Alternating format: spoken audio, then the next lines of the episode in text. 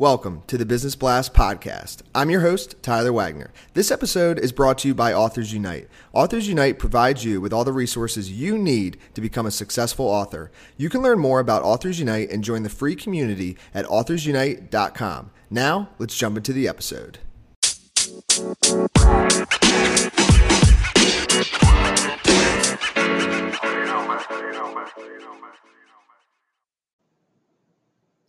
All right, everyone, welcome back to another episode of the Business Blast podcast.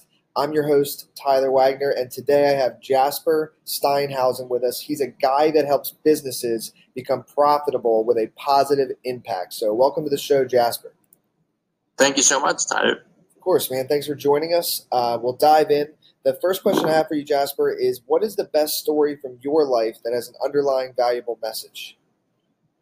Uh, well, I think this uh, this happened back in the early 90s, 93, 94 or something, when the uh, war in uh, Yugoslavia was still raging. I was around 19 or so.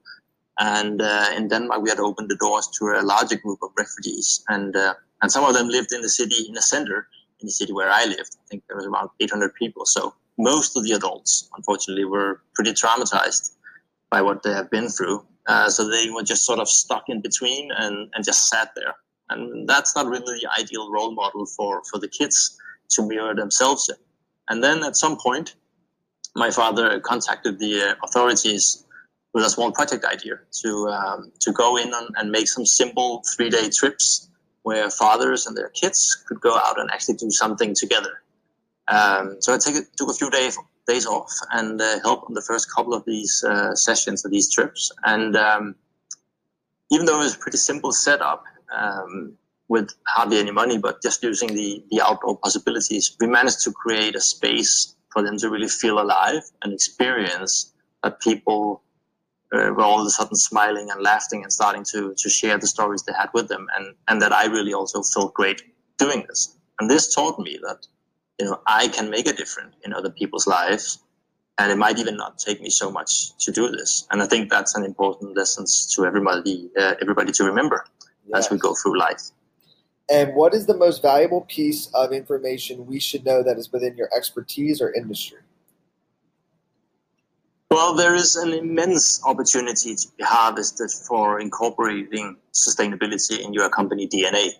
Uh, it can provide savings, uh, access to new markets, innovation, brand value, employer satisfaction, attract talent, and so on and so on. So there's lots to do uh, if you uh, if you incorporate sustainability really in the DNA of your company. And what is your best piece of overall business advice? So not necessarily industry specific. Well, I know uh, a lot of the other people you have had on the show focus on things like selling or mindset or perseverance, and, and I really agree on that. But I think I would like to add a somewhat different flavor to it here. And uh, for me, that is uh, whatever kind of business you do, make sure that it's a purpose driven business. Find your true passion in life and then ask yourself, what can I do? Uh, what are the things I do extremely well? Can I use to promote my passion?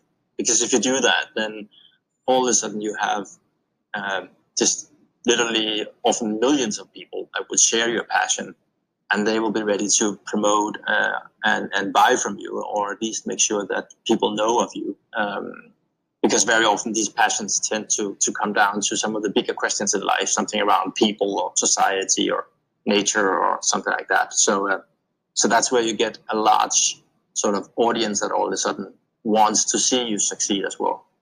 So purpose driven businesses kind of have a tailwind and if you could give your younger self one piece of advice, what would that be? Well, I think that would be uh, get an entrepreneurial mindset and supplement your university education with skills to develop a business. Because I think the entrepreneurial mindset, whether it's used for, for starting a business or being in somebody else's, uh, is really needed to speed up uh, development and, and make sure that solutions are rooted in businesses and kind of going a little bit down a different path here, but in your opinion, what is the key to happiness? Well, I think at least one of them uh, is contributing beyond oneself.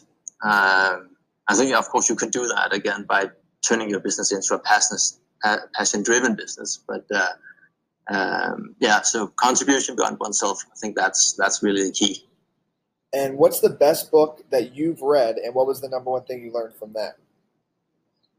Well, that is really a tough question, I think. uh, but I will.